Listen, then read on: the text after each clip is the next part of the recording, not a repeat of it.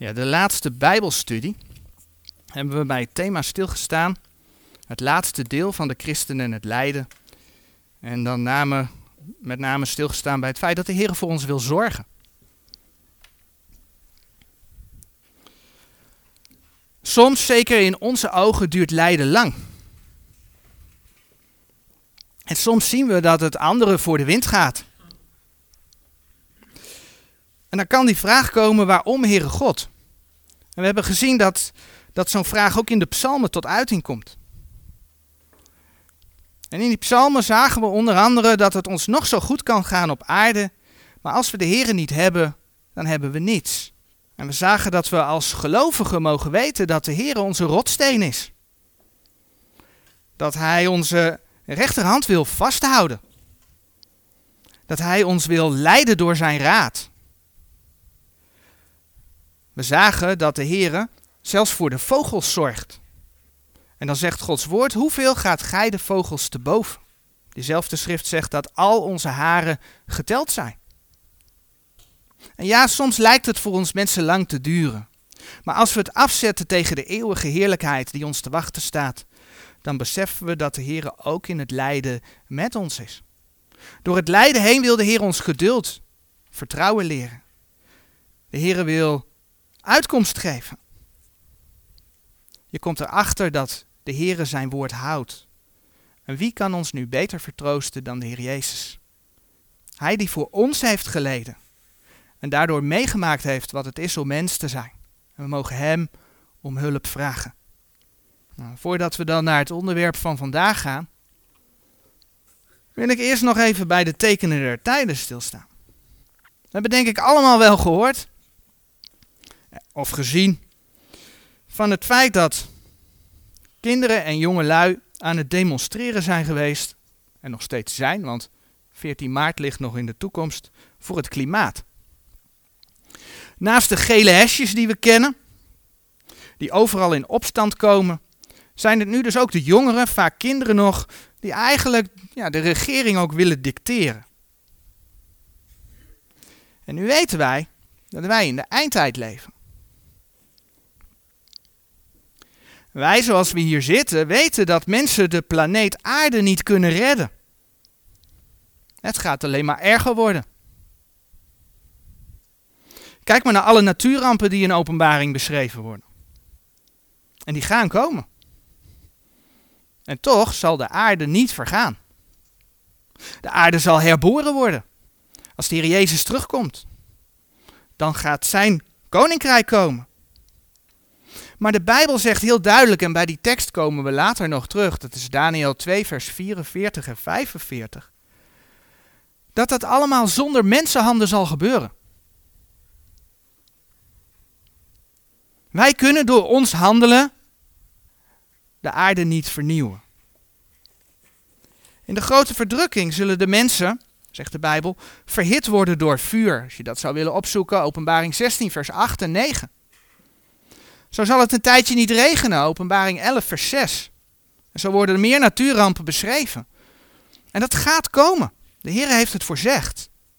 Maar wat heeft dat met kinderen te maken die protesteren? Het lijkt misschien ook heel nobel wat er gebeurt, hè? want de gedachte is natuurlijk dat de kinderen de toekomst hebben. Dat hoor je altijd. De ouderen die geven de planeet door aan de jeugd. Dus waarom niet wat meer rekening met die kinderen houden? Maar dat we zien dat kinderen invloed willen uitoefenen op beleid, is een teken van de tijd. Een ander voorbeeld. In Apeldoorn hebben we nog niet zo heel lang, overigens in navolging van meerdere steden in Nederland die dat al wel hebben, een kinderburgemeester. Nog niet zo lang geleden waren daar hier in Apeldoorn verkiezingen voor. Maar hoezo is dit een teken van de tijd? Dan gaan we naar Jezaja 2. In Jesaja 2 en 3 wordt geschreven over, over Israël in de grote verdrukking.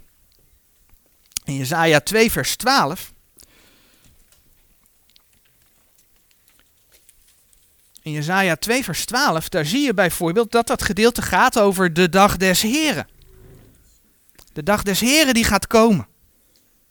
En dan lezen we in Jesaja 2 vers 10. iets wat je ook in openbaring kunt lezen. Je kunt dat zo naast elkaar leggen. Openbaring 6, vers 15 en 16. Daar vind je wat we nu gaan lezen in Jesaja 2, vers 10.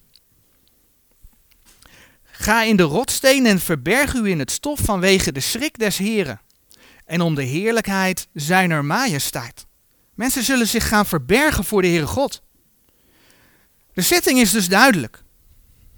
En dan lees je in Jesaja 3 vers 1 dat het in dit gedeelte dan gaat over Jeruzalem en Juda.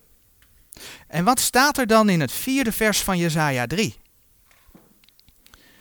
Het vierde vers van Jesaja 3. En ik zal jongelingen stellen tot hun vorsten, en kinderen zullen over hen heersen. Dat is Jesaja 3, vers 4. En dan vers 12. De drijvers mijns volk zijn kinderen, en vrouwen heersen over hetzelfde. O mijn volk, die u leiden, verleiden u, en de weg paden slokken zij in. Dat is wat Gods woord laat zien. En dit gaat weliswaar over Israël, en alhoewel de antichrist weliswaar een Joods vorst zal zijn, hè, dat lees je onder andere in Ezekiel 21, vers 25, zal die wereldregering zal niet specifiek Joods zijn. En vrouwen en kinderen zullen Israël drijven en over haar heersen. En we zien dus dat het een teken van de tijd is dat vrouwen en kinderen lijden, en dan niet met een lange ei, maar met EI, lijden en regeren. En dat gaat dus tegen Gods ordening in. En juist in deze tijd zien we dus dat kinderen steeds meer hun stempel proberen te drukken op de politiek. Een teken van de tijd waardoor wij opnieuw zien dat de komst van de Here nabij is. Gods woord gaat letterlijk in vervulling. Maar dat geeft meteen een bruggetje naar de boodschap van vanmorgen. De duivel, de vijand van de Heere God, die gaat namelijk tegen Gods woord in. Hij zet mensen op tegen de Heere en zijn woord. En dat zie je heel duidelijk in de wereld gebeuren. En de Satan die wordt dan ook wel de God van deze eeuw, of zoals de King James Version dat zegt, de God van deze wereld genoemd. In 2 Korinthe 4 vers 4 en de tekst die staat op de dia, daar staat geschreven, in de welke de God deze eeuw de zinnen verblind heeft, namelijk der ongelovigen, opdat hen niet bestralen de verlichting van het evangelie der heerlijkheid van Christus, die het beeld is, die het beeld Gods is. En dat het bij de God van deze wereld daadwerkelijk om de vijand van God, om de duivel gaat, dat blijkt natuurlijk ook uit andere versen uit Gods woord. Een tekst waar dat bijvoorbeeld mooi uit blijkt, is Efeze, is Efeze 6, vers 12. Dat, gaat over, dat gedeelte gaat over de geestelijke wapenrusting. En ook over de bijbehorende strijd die wij als gelovigen hebben tegen de geestelijke boosheden in de lucht. En dan lees je in Efeze 6, vers 12.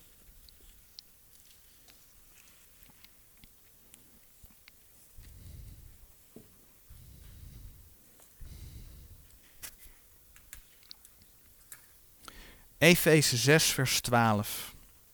Want wij hebben de strijd niet tegen vlees en bloed, maar tegen de overheden, tegen de machten, tegen de geweldhebbers der wereld, der duisternis deze eeuw, tegen de geestelijke boosheden in de lucht.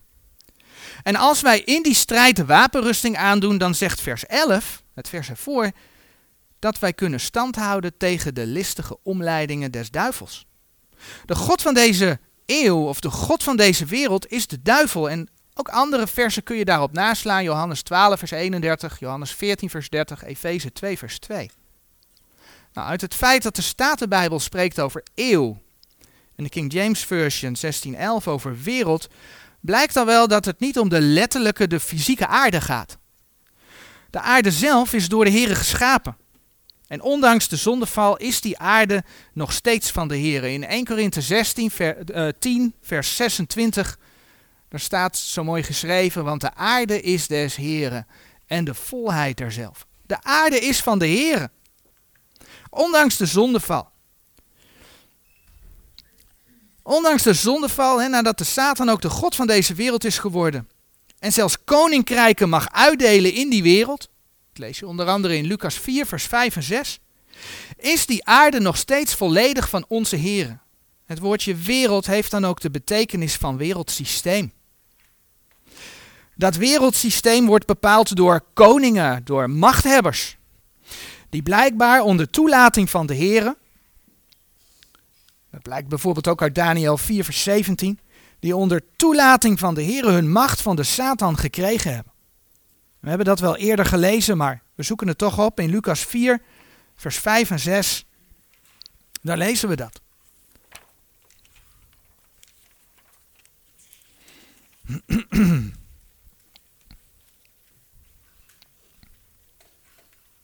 Lucas 4 vanaf vers 5.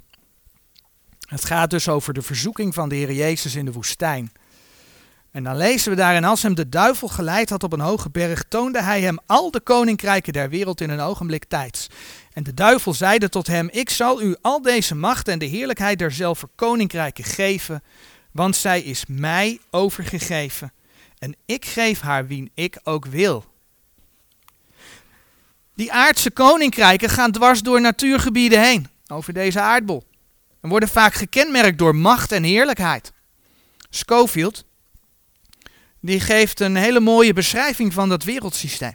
Op basis van een aantal Bijbelversen.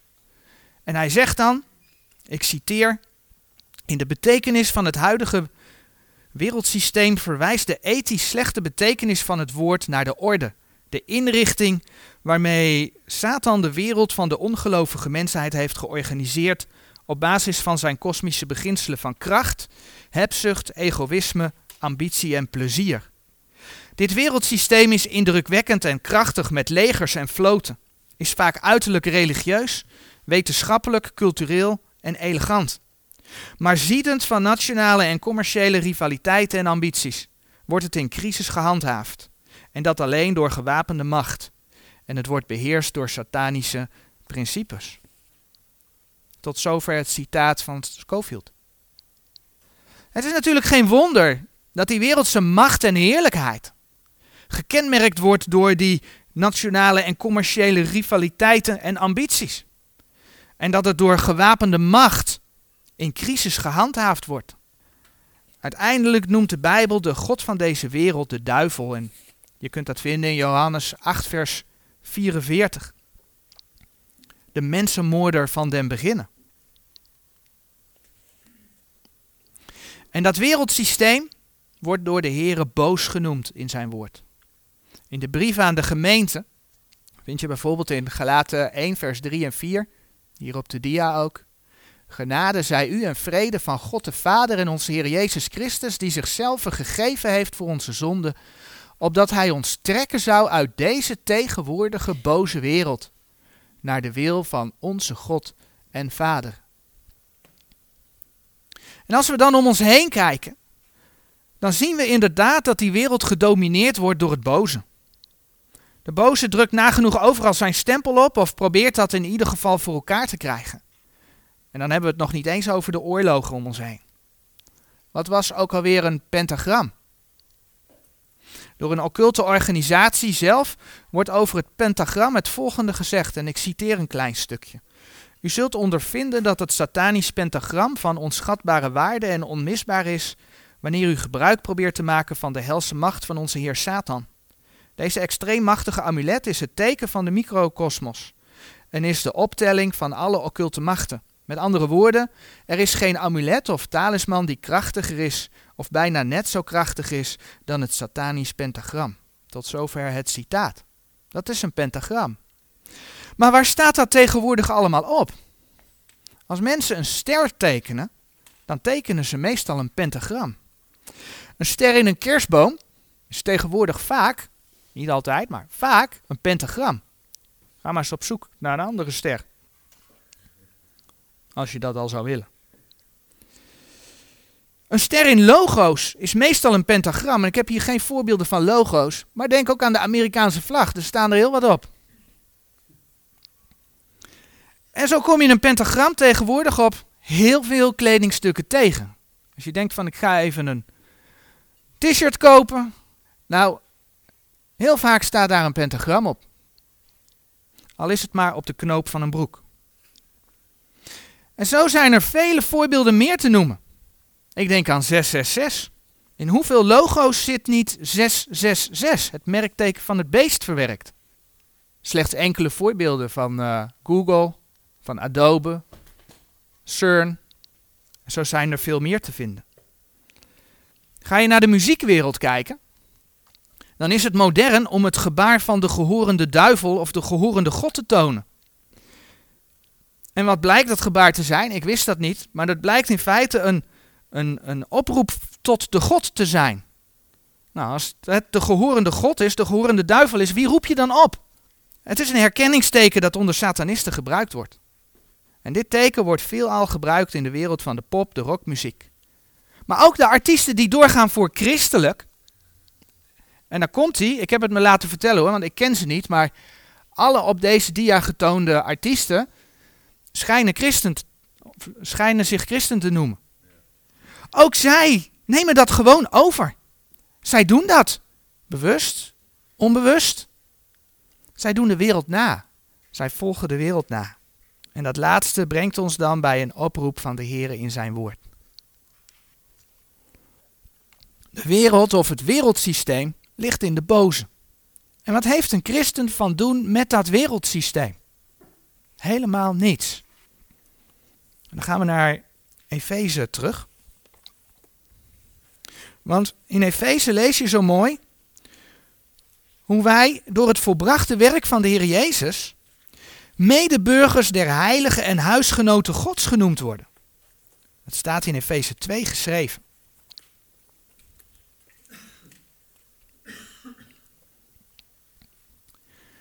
En dan beginnen we te lezen in Efeze 2, vers 12.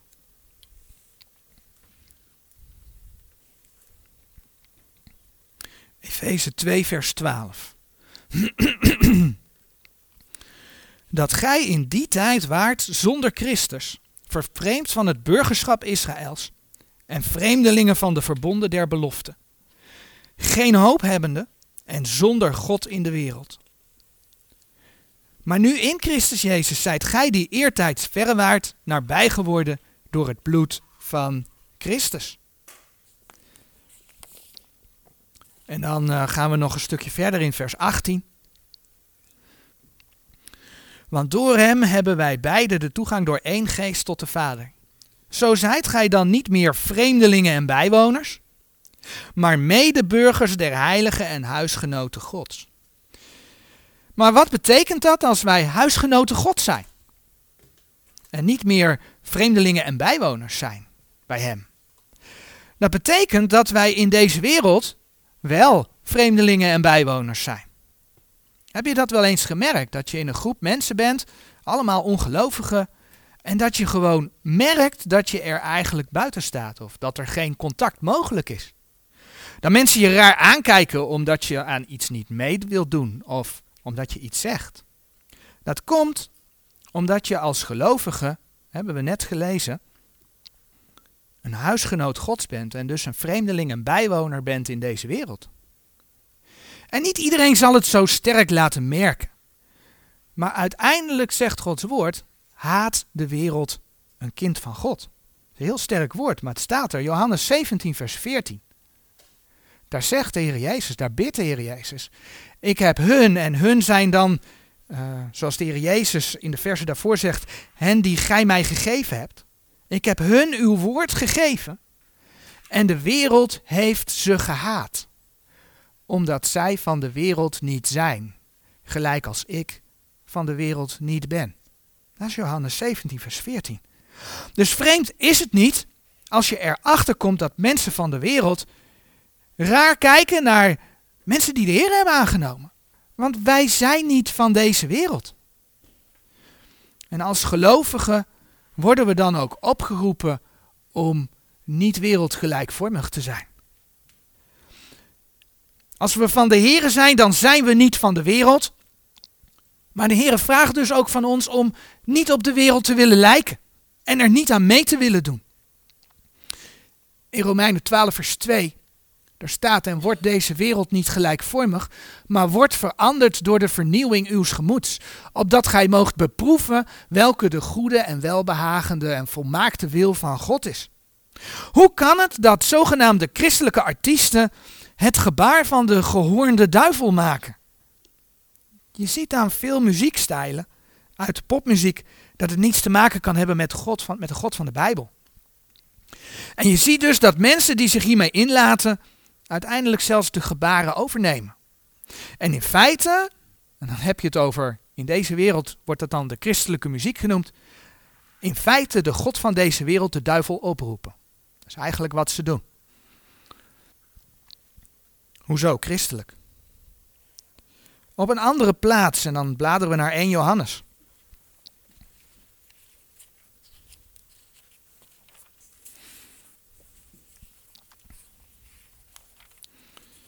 1 Johannes 2.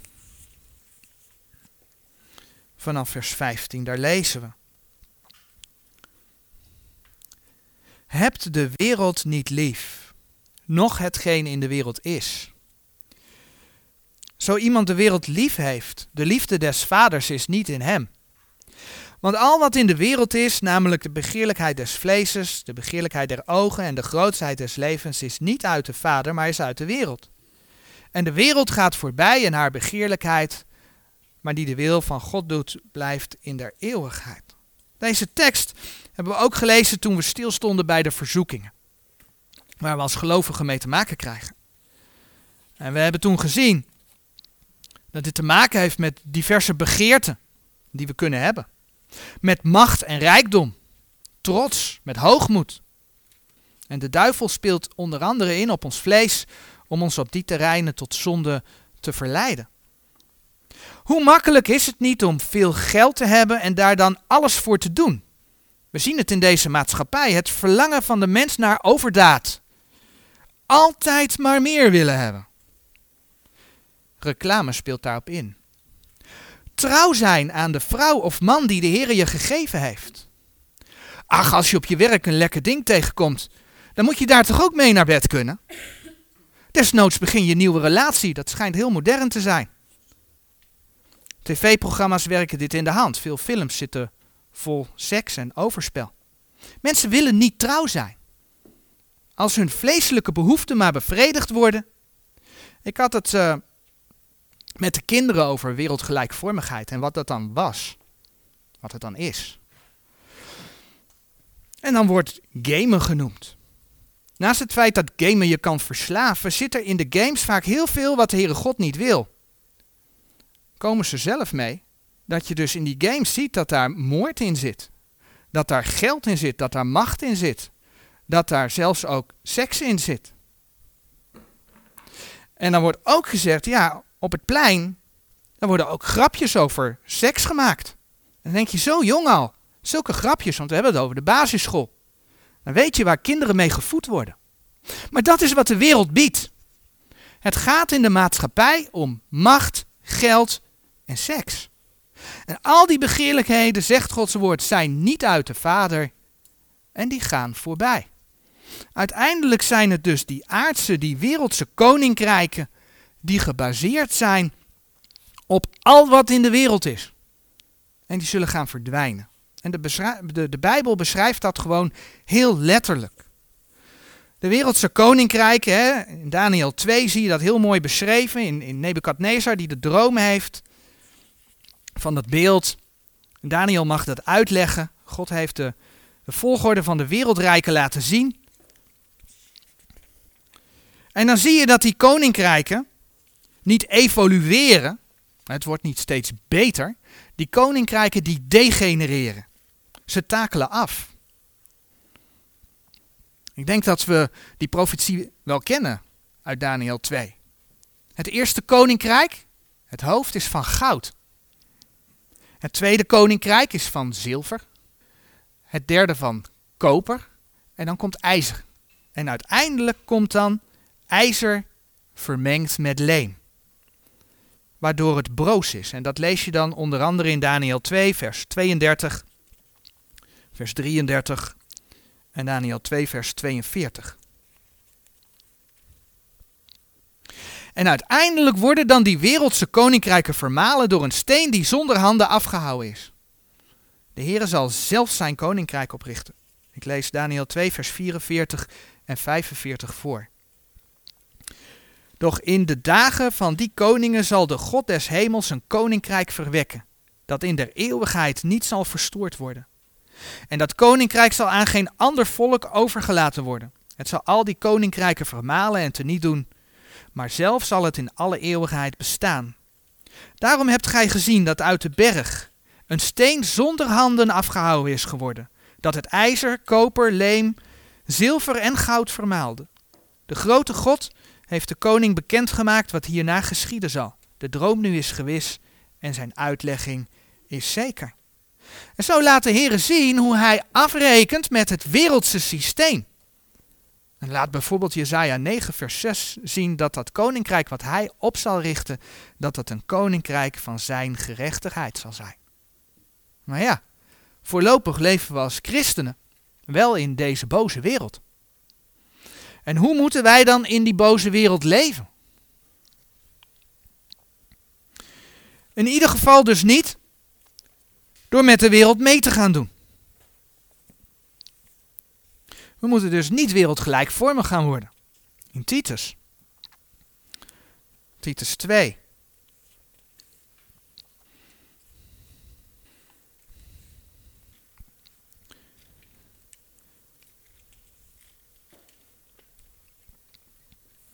Titus 2 en dan vers 11. Daar lezen we. Want de zaligmakende genade Gods is verschenen aan alle mensen. En onderwijst ons dat wij de goddeloosheid en de wereldse begeerlijkheden verzakende, matiglijk en rechtvaardiglijk en godzaliglijk leven zouden in deze tegenwoordige wereld. Dat is een duidelijke opdracht die wij hebben. Om matiglijk, rechtvaardiglijk en godzaliglijk te leven. De wereldse begeerlijkheden verzakende. Daar geen acht op geven. Maar daar hebben we ook wel vaker bij stilgestaan. Ons, ons vlees trekt nog zo hard, hè? Romeinen 7, vers 15 en 18. Dus dat is niet altijd makkelijk. De verleidingen zijn soms zo groot. En dan laat Gods woord zien dat bijvoorbeeld Demas, in 2 Timotheus 4 vers 10, de tekst die komt hier op de dia, dat Demas de wereld is ingegaan. Want Demas heeft mij verlaten, hebbende de tegenwoordige wereld lief gekregen en is naar Thessalonica gereisd. En buiten het feit dat Demas een medearbeider was van Paulus, wat we in Philemon 1 vers 24 vinden, zegt de Bijbel verder niet veel over Demas. Maar wel dat hij de wereld had lief gekregen. Nu kan een wederomgeborene niet verloren gaan. Maar hij kan wel schade lijden. Hebben we bij stilgestaan ook toen we bij de kronen stilstonden. 1 Korinthe 3 vers 13 tot en met 15. En wat je dan ook ziet gebeuren, is als je de wereld wel lief krijgt, de wereld gelijkvormig wordt, dat de zonde de gelovigen in beslag gaat nemen. Dat de zorgen van de wereld je als christen gaan verstikken. En dat je dus, doordat je dan wereldgelijkvormig wordt, eigenlijk zelf de oorzaak bent dat je geen vrucht meer kunt dragen. En dan kun je denken aan de gelijkenis van de zaaier. Gaan we zo een paar versen in Lucas en Marcus lezen. De gelijkenis van de zaaier, waarin de zaaier gaat en die strooit het zaad, hè, wat staat voor het woord van God. Sommig zaad komt op de weg, dat wordt door de vogels, vogelen des hemels, de boze, weggehaald. Dat, kan, dat gaat niet eens wortelen. Je hebt zaad dat komt op de, op de, de, de rotsachtige bodem. Het komt wel op, maar door de, door de warmte verschroeit het weer. Je hebt ook zaad dat komt in goede aarde. Goede aarde. Maar daar gaan we het nu niet over hebben. Je hebt ook zaad dat tussen de doornen valt. En dan komt het zaad op, maar ook de doornen komen op. En dat is dus eigenlijk een beeld van degene die met zijn hart midden in de wereld zit, staat.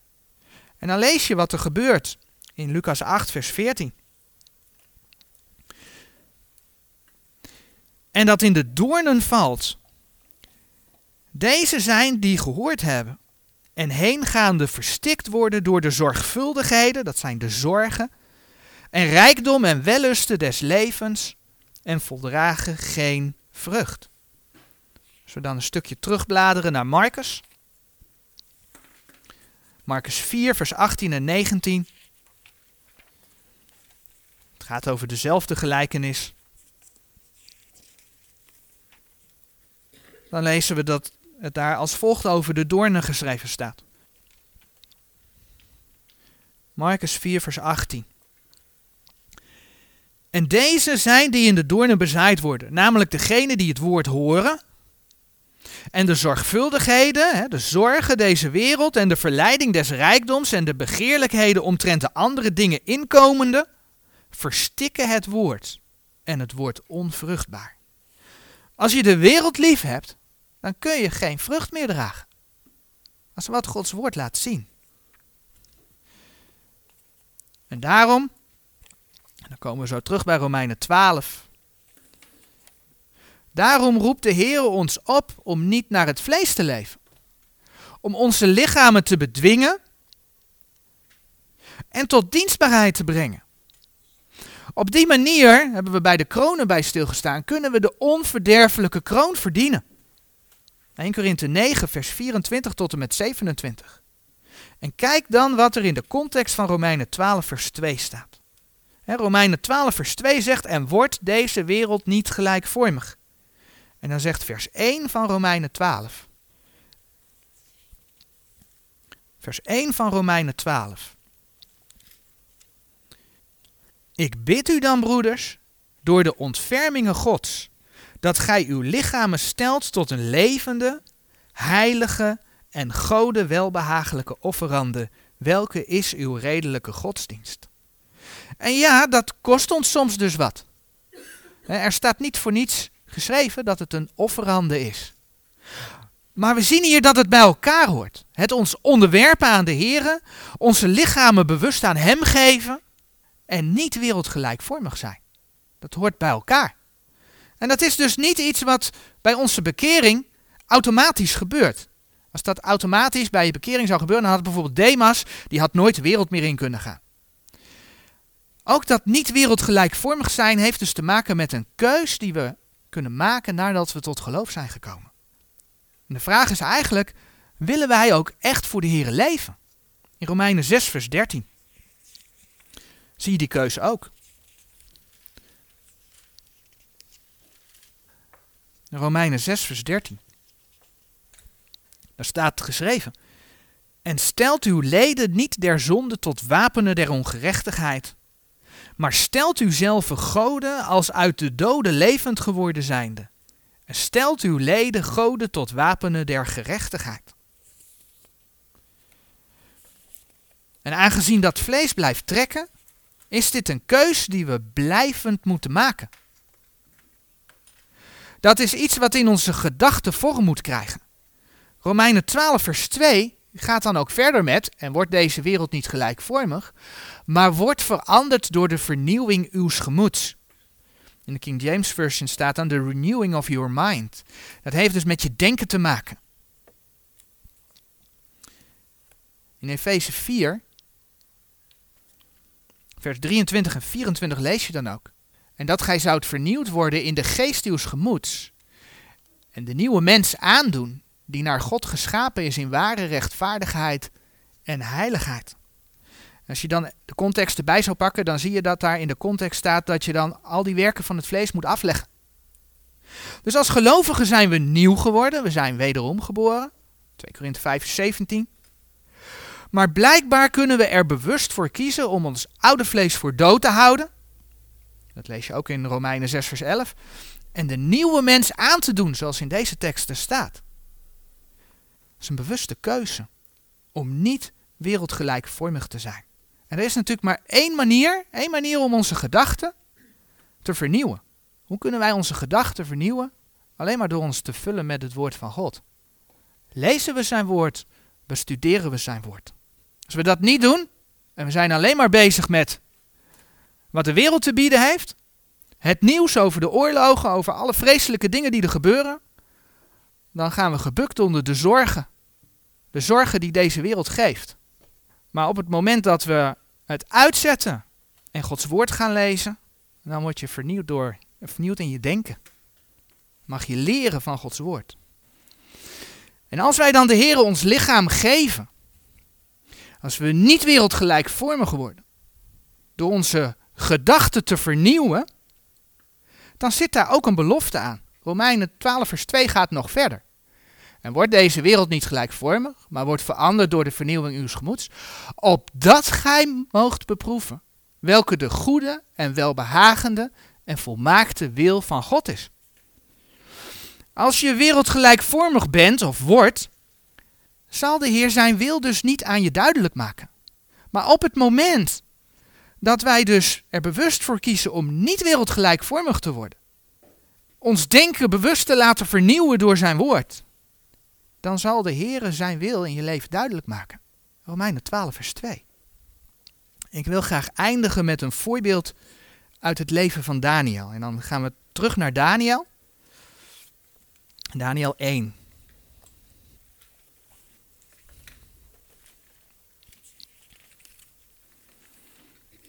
En laten we die eerste zes versen van Daniel maar lezen. Daniel 1.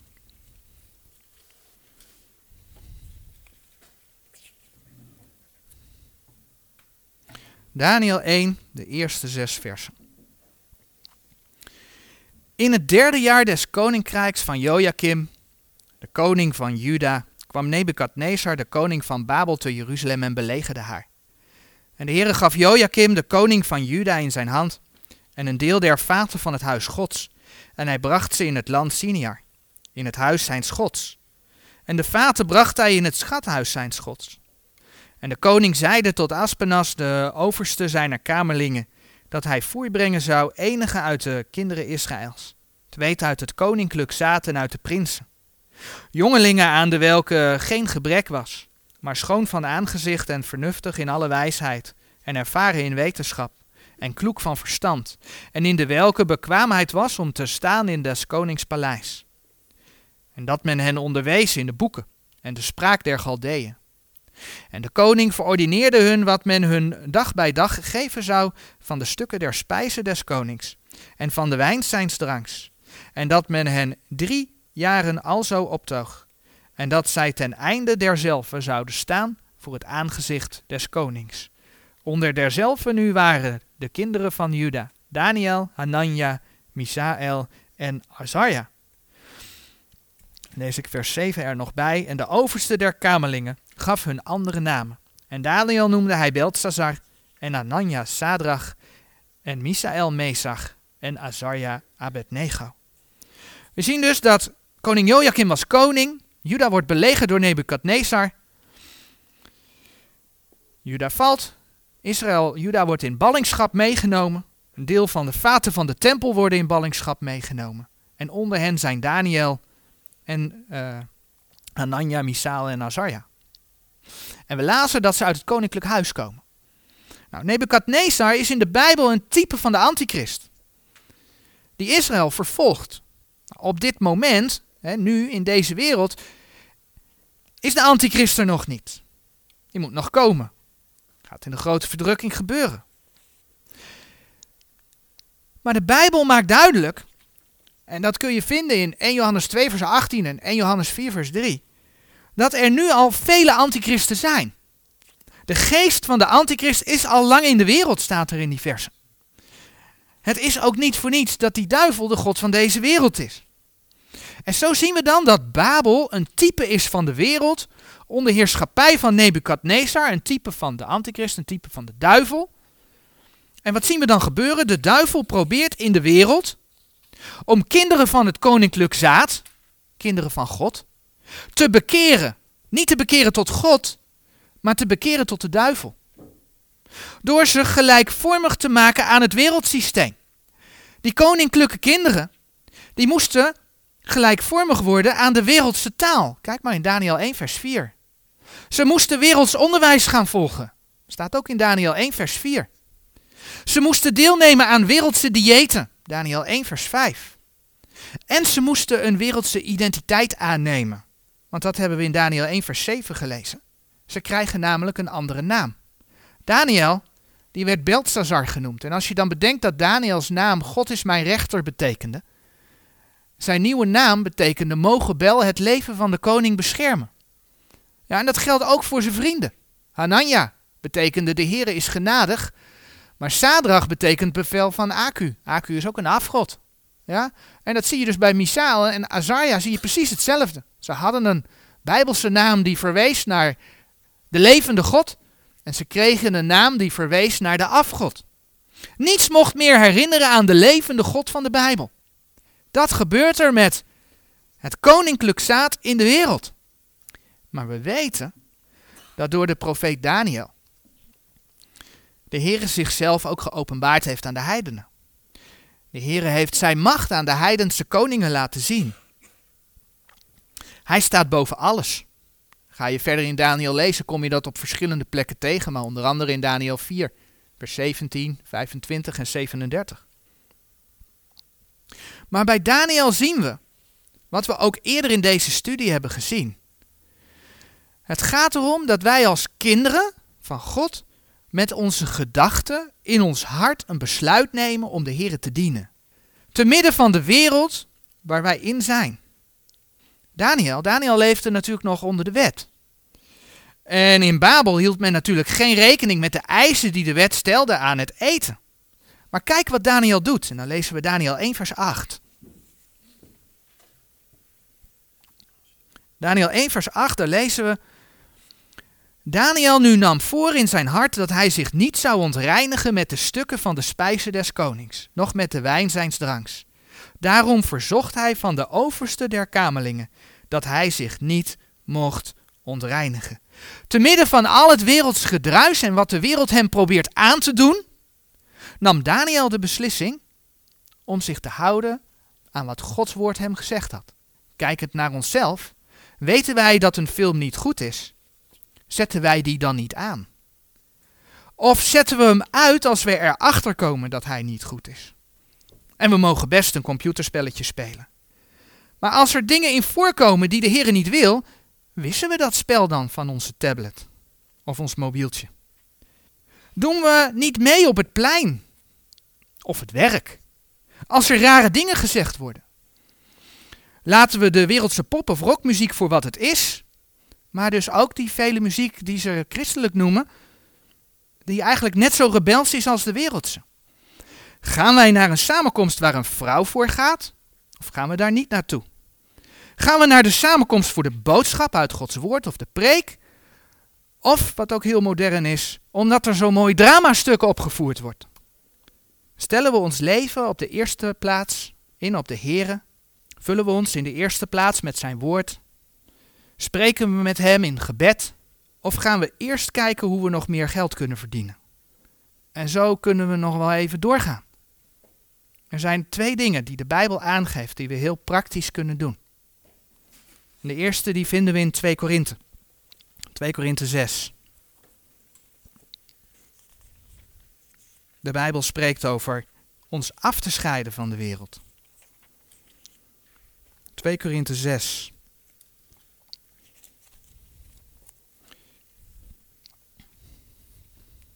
In 2 Korinthe 6, vers 17 en 18, daar lezen we. Daarom gaat uit het midden van hen en scheidt u af, zegt de Heere. En raakt niet aan hetgeen onrein is. En ik zal u lieden aannemen. En ik zal u tot een vader zijn, en gij zult mij tot zonen en dochteren zijn, zegt de Heere, de Almachtige. Er zijn veel meer teksten die je daarbij op kunt zoeken. Een voorbeeld is 2 Thessalonicense 3 vers 6 of 2 Timotheus 3 vers 5. Daar waar het mogelijk is, probeer je niet te vermengen met de wereld. Ook dat is een keus die we kunnen maken. Zoek het niet onnodig op. Het tweede is, wat we onder andere, en dan gaan we naar de psalmen, vinden in Psalm 1 vers 1.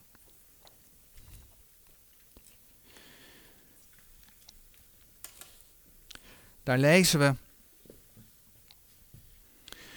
Welgelukzalig is de man die niet wandelt in de raad der goddelozen, noch staat op de weg der zondaren, noch zit in het gestoelte der spotters.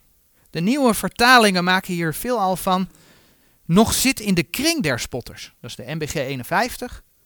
Of bij spotters niet aan tafel zit, dat is de NBV. Maar wij kunnen het niet altijd voorkomen dat wij ons in een kring van spotters bevinden. Denk aan school of werksituatie. En Daniel kon dat ook niet. Het gaat erom dat wij, zoals de Statenbijbel zegt, niet op de stoel van de spotter zitten. Oftewel, zoals Daniel deed, kiezen wij bewust om niet mee te doen met de wereld. Want dat kunnen wij namelijk wel doen. zoals Titus 2 vers 12 zegt, wat we vanmorgen gelezen hebben. De goddeloosheid en wereldse begeerlijkheden verzakende, matiglijk en rechtvaardiglijk, godzaliglijk leven in deze tegenwoordige wereld. En dat is niet altijd makkelijk. Gisteren hadden we nog een voorbeeld. Er was een feestje. En dan gingen ze een geweldig spel doen. Onder andere. Gelukkig was het geheel leuk, maar ik heb hem eerder genoemd. Weerwolven van Wakkerdam. En daar sta je dan. Hoe mooi is het dan om te horen dat ze gezegd heeft, ik wil niet meedoen. En dat spel doe ik niet aan mee. Maar het is niet makkelijk. Als al je vriendinnetjes en vriendjes dat spel wel spelen. En jij zegt als enige, ik wil niet meedoen. Maar het is wel een bewuste keus. Ja, de wereld probeert ons te beïnvloeden. Maar durven wij zelf steeds weer de beslissing te nemen om ons te laten veranderen door de vernieuwing van ons gemoed? Durven wij de beslissing te nemen om ons te blijven vasthouden aan Gods woord? En kijk wat Daniel 1 vers 9 zegt.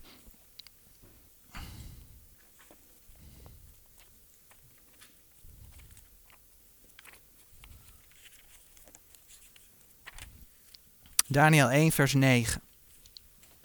En God gaf Daniel genade en barmhartigheid voor het, over, voor het aangezicht van de overste der kamerlingen. Ik denk niet dat het inhoudt dat wij van alle moeilijkheden gespaard worden. Of dat de Heer altijd, wat je bij Daniel tegenkomt, op wonderbaarlijke wijze ingrijpt. Maar wanneer je bewust voor Hem wilt leven en bewust niet wereldgelijkvormig wordt, bewust keuze maakt om met Hem rekening te houden, dan zal Hij je daarvoor zegenen. Tot zover vanmorgen.